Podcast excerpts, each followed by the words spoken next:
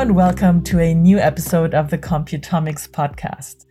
Our guest today has a degree in plant molecular biology and bioinformatics from the ZMBP and the Max Planck Institute for Developmental Biology, Tübingen. For four years now, she's brought her comprehensive and unique knowledge in plant biology, genomics, metagenomics, transcriptomics, and machine learning to the Computomics team. And I hear she's fluent in Python. Welcome, Patricia Ricca. Hi, thanks. I'm happy to be here. I'm glad you are here. Uh, just as a quick icebreaker, I, I wonder have you watched the Hunger Games trilogy? Yes, I watched the movies, but I never read the books so far. Same here. But I wonder, since you're an avid archer yourself, what do you think of Katniss' technique with the bow?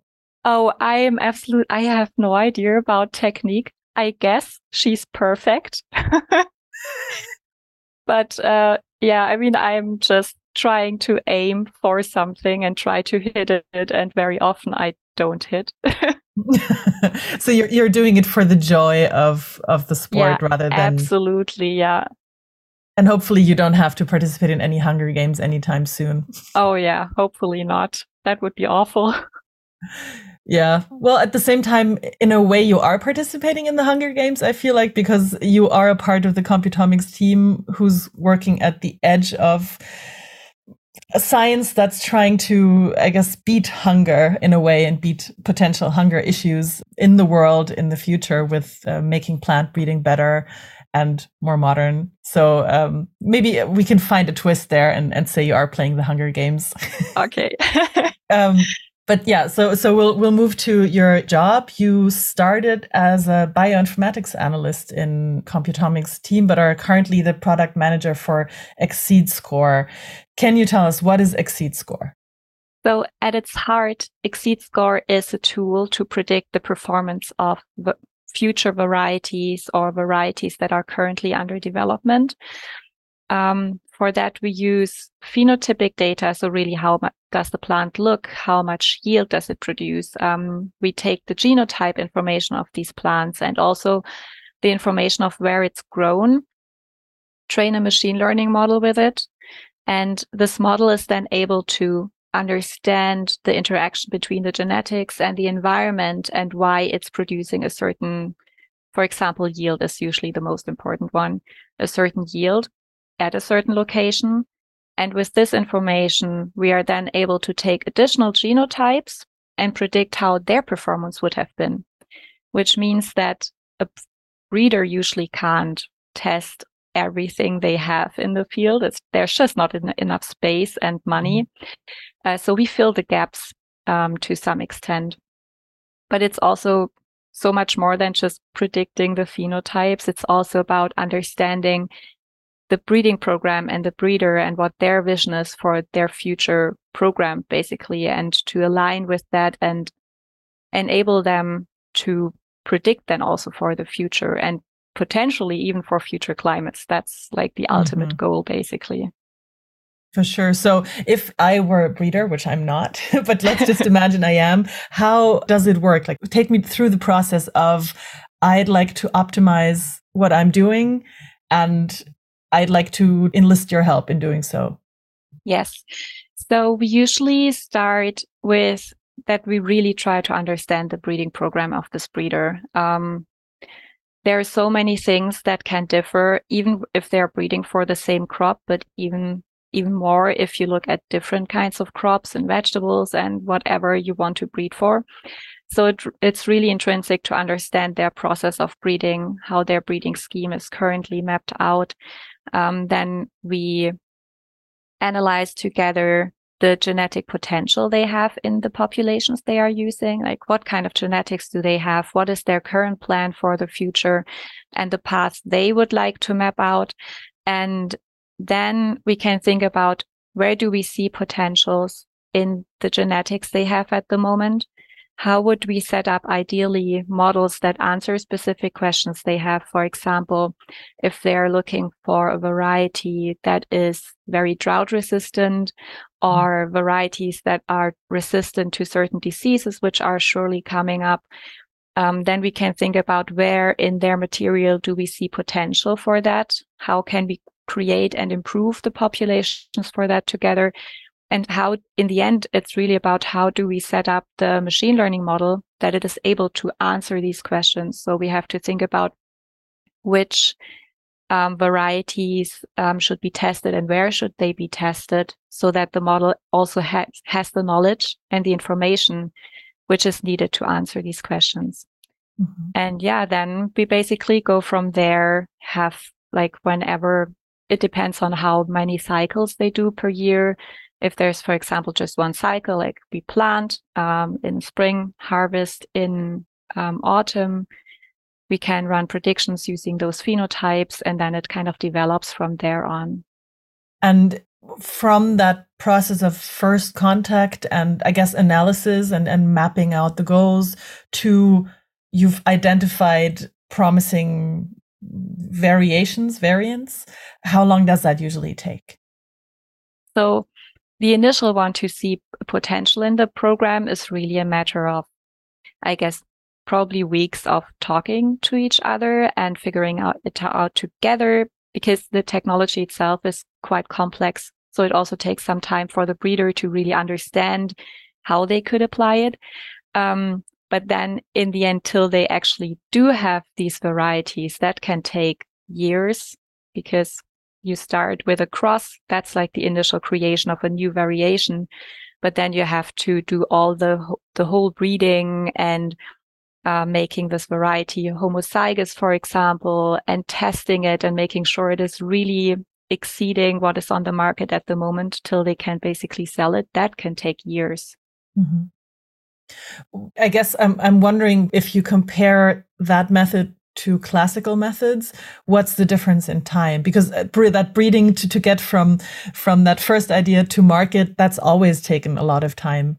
But i take it with xSeedScore you can go faster than you can with classical methods right?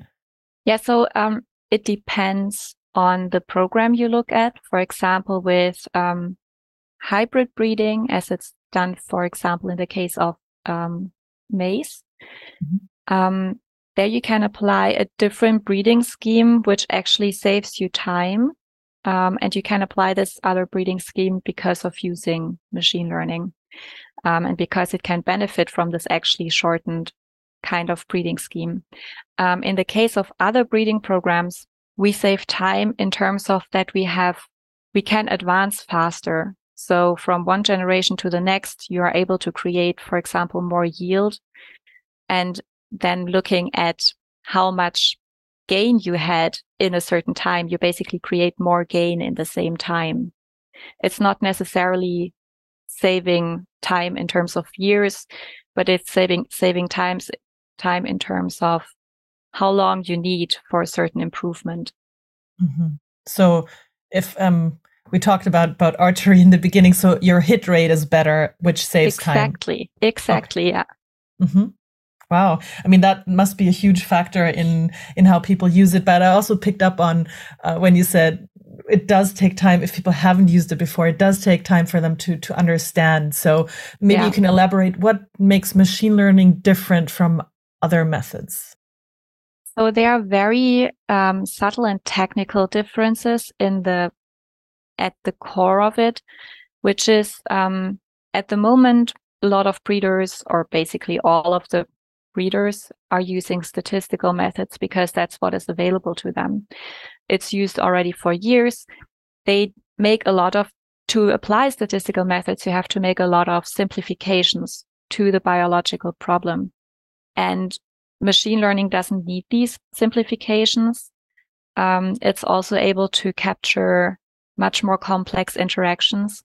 So, for example, the interaction between a genotype and the temperature, uh, it's not a linear interaction, right? It's not like the higher the temperature, the more yield you get. Um, there is a certain cutoff. Like at very low temperatures, it's not good. At very high temperatures, it's not good. In between, it may be a bit linear, but it's in total, it's not a linear interaction between the genetics and the temperature to mm-hmm. create a certain yield, for example.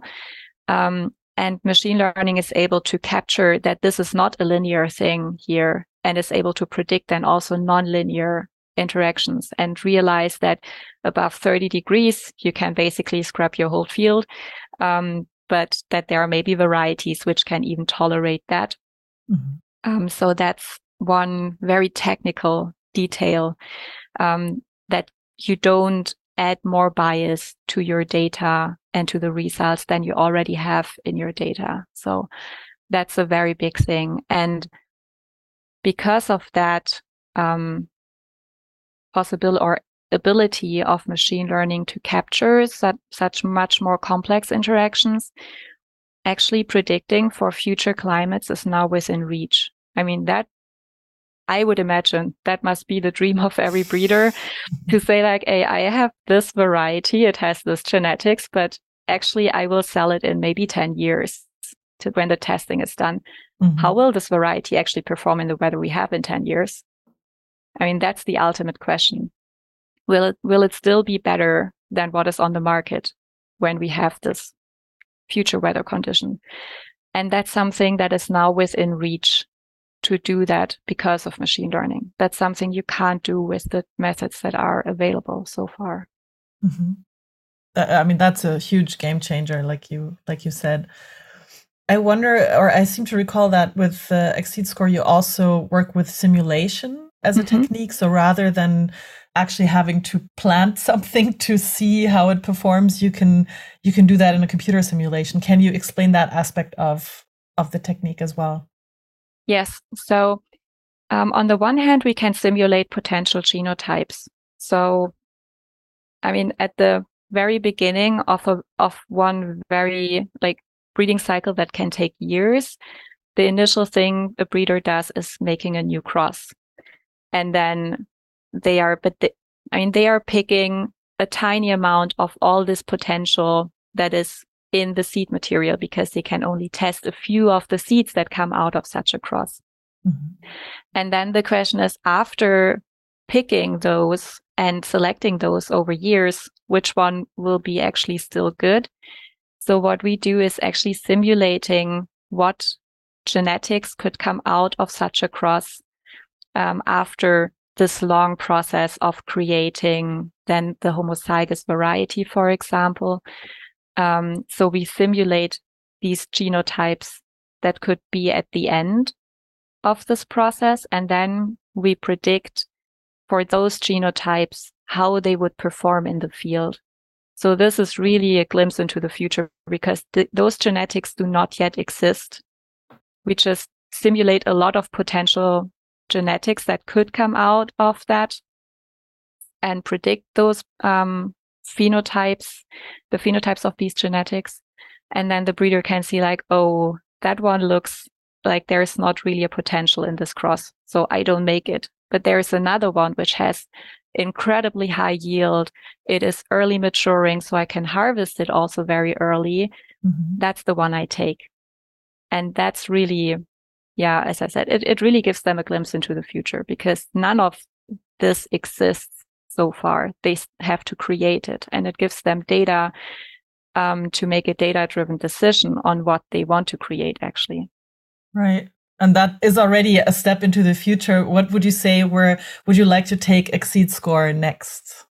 So what we are currently working on is really to enable it to predict for future climates because that's a very hard problem. There are so many wheels you can adjust and turn and uh, things you can improve, improve. So that would be the ultimate goal to be able to predict um, with a higher accuracy for future weather conditions. Um, and then the additional thing is to add more functionalities to it. Um, so at the moment, we are supporting variety development programs, um, for example, soybean, um, or barley, uh, which is used bred for brewing beer. Um, and we also uh, support maize breeding programs, which is hybrid breeding.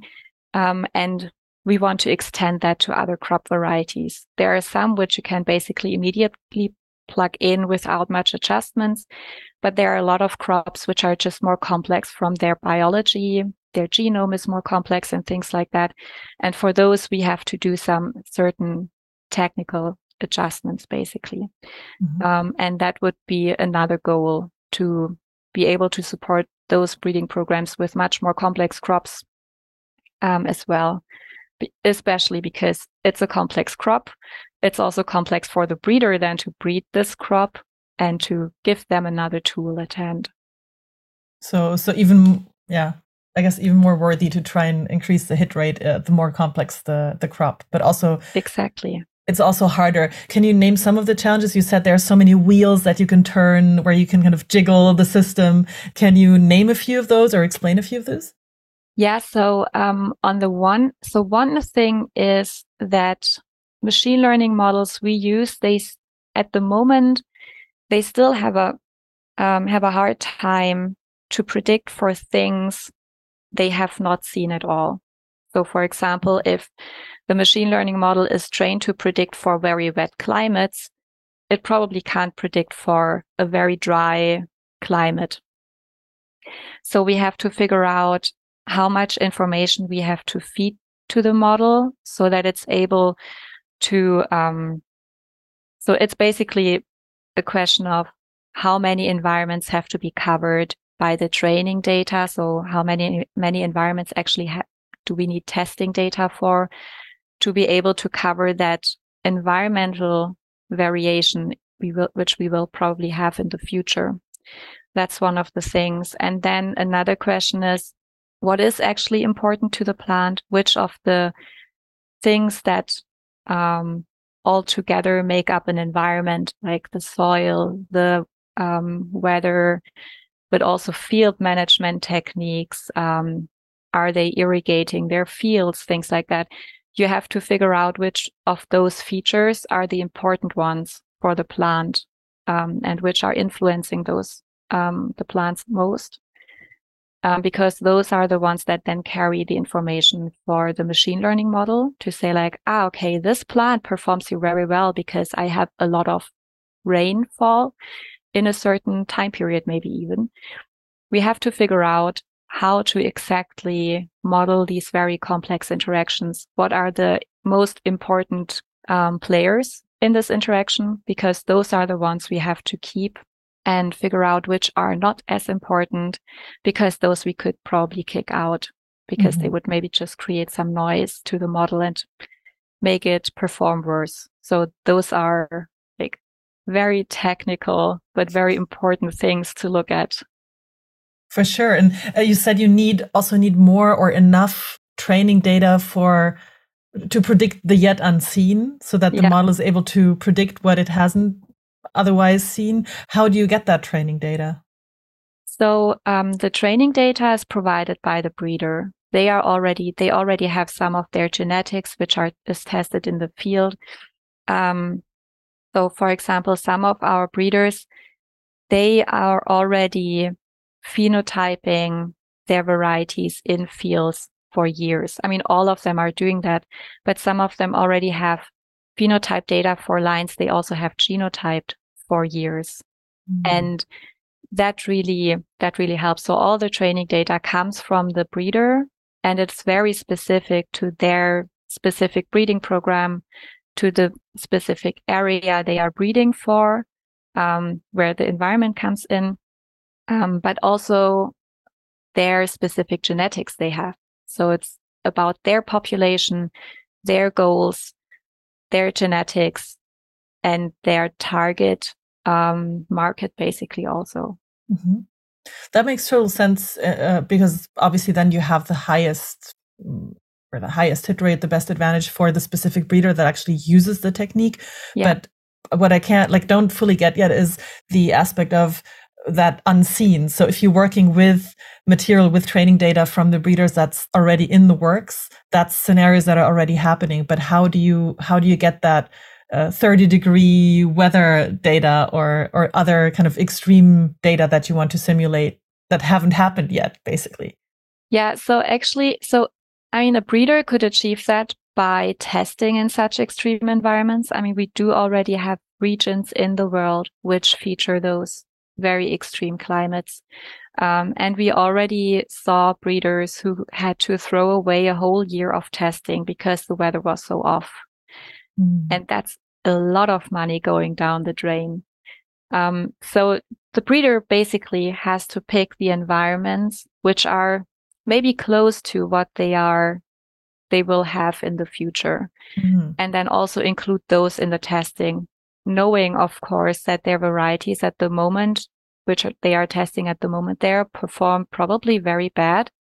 But this is valuable information for the model to train uh, and to understand the these extreme environments so if I if I got that correctly, that's also part of what you do in that early strategy, kind of figuring out where you want to go to identify these scenarios and make sure that everyone that participates understands this is an investment that's way less than what you are likely going to lose if you don't if you don't yeah. test in these extreme climates, if you don't have that package to get the right training data to then uh, in the end implement the model right? Yeah, exactly. So we can look, for example, at the environments they have at the moment, how they are composed in terms of like their weather and soil and whatever composition. Uh, and then even see like those two locations, they have very similar climates. So maybe focus on one of those and instead of the second location, choose another one, which is maybe a bit more extreme in another direction so mm-hmm. that you remove redundancies from your testing and rather spend your money on capturing all this environmental diversity you have already, but also the one you we will very likely move towards into the, in the future. I love that. We're big fans of strategy because like focus your your resources and your energy strategically um, for best results. Yeah, exactly. So, what would you say, or where do you see the role for technology, this kind of technology, possibly, you know, the technology you're you're still developing in the future of plant breeding? So, I think really technology in general is key because I mean, we know the climate is changing so rapidly and there are efforts to stop the climate change, but I'm a bit pessimistic that we can stop it completely. So we will need, see some effects um, temperature will increase. We, increase. We will have droughts. Um, also, diseases will travel. Basically, um, I mean, we already see in Germany that diseases from the southern part of Europe come um, to us, and our plants are not prepared. So you have to accelerate your breeding. You have to you have to breed for those climates, and technologies like machine learning actually make that possible to think about what will be in maybe 10 years when I'm able to sell my, my variety and then really to breed for that very targeted and including all this environmental information and including the interaction between your genetics and those environments to find those varieties which can then handle it. And that has to happen very quickly because I, I i'm not completely on top of things. I don't know which temperature we expect in like Germany or in the US corn belt in 10 years, I guess it will be very hot. And plants, if plants adapt via evolution, it just takes very long. Even with um, um, classical breeding approaches, take years. Um, so it has to be quicker. It has to be targeted towards that. And machine learning is the one thing, one of the things that can really help. That's uh, that's that's almost a great note to end on. But I have one final question um, because I think it's always great to, if you've gone into that field, if you're an expert, if you studied that, to go from basically what made you go into the field to where are you at right now? How does your work fit to your vision that you had of going into that into the field of of plant molecular biology? Um, and and yeah, what what, oh. what say you? Oh, that's actually a good question. So because I just stumbled stumbled into the plant field purely by kind of accident, I was back in the days when I was studying, I was just searching for a job at the university um, to support myself. Uh, and they were the ones who gave me the chance to do that and to stay with them for a very long time, continuously working um, in that field.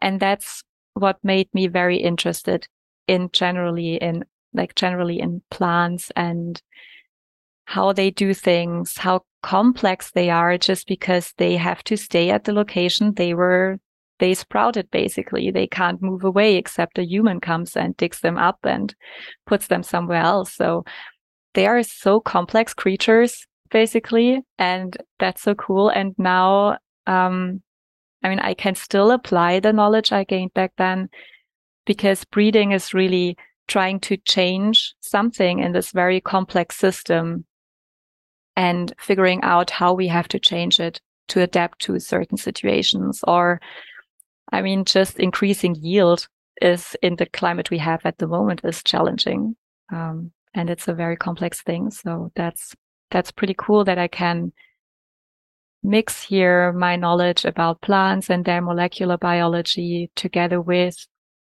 uh, bioinformatics like all the computer science stuff behind it uh, which can just handle all these massive data sets uh, we have. So yeah.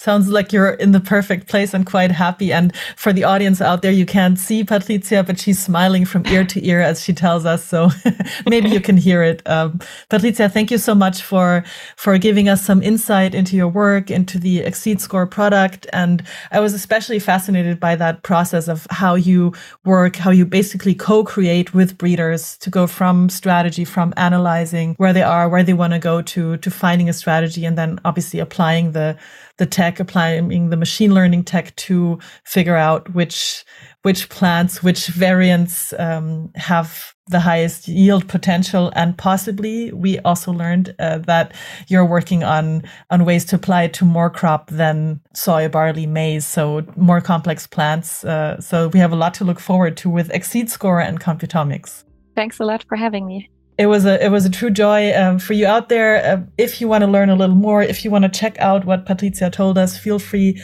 to drop by our website computomics.com. We will have show notes on this episode with links to uh, the relevant issues, as well as obviously show notes from the other episodes that you're happy and invited to listen to. And we hope to have you back for our next episode of the Computomics podcast.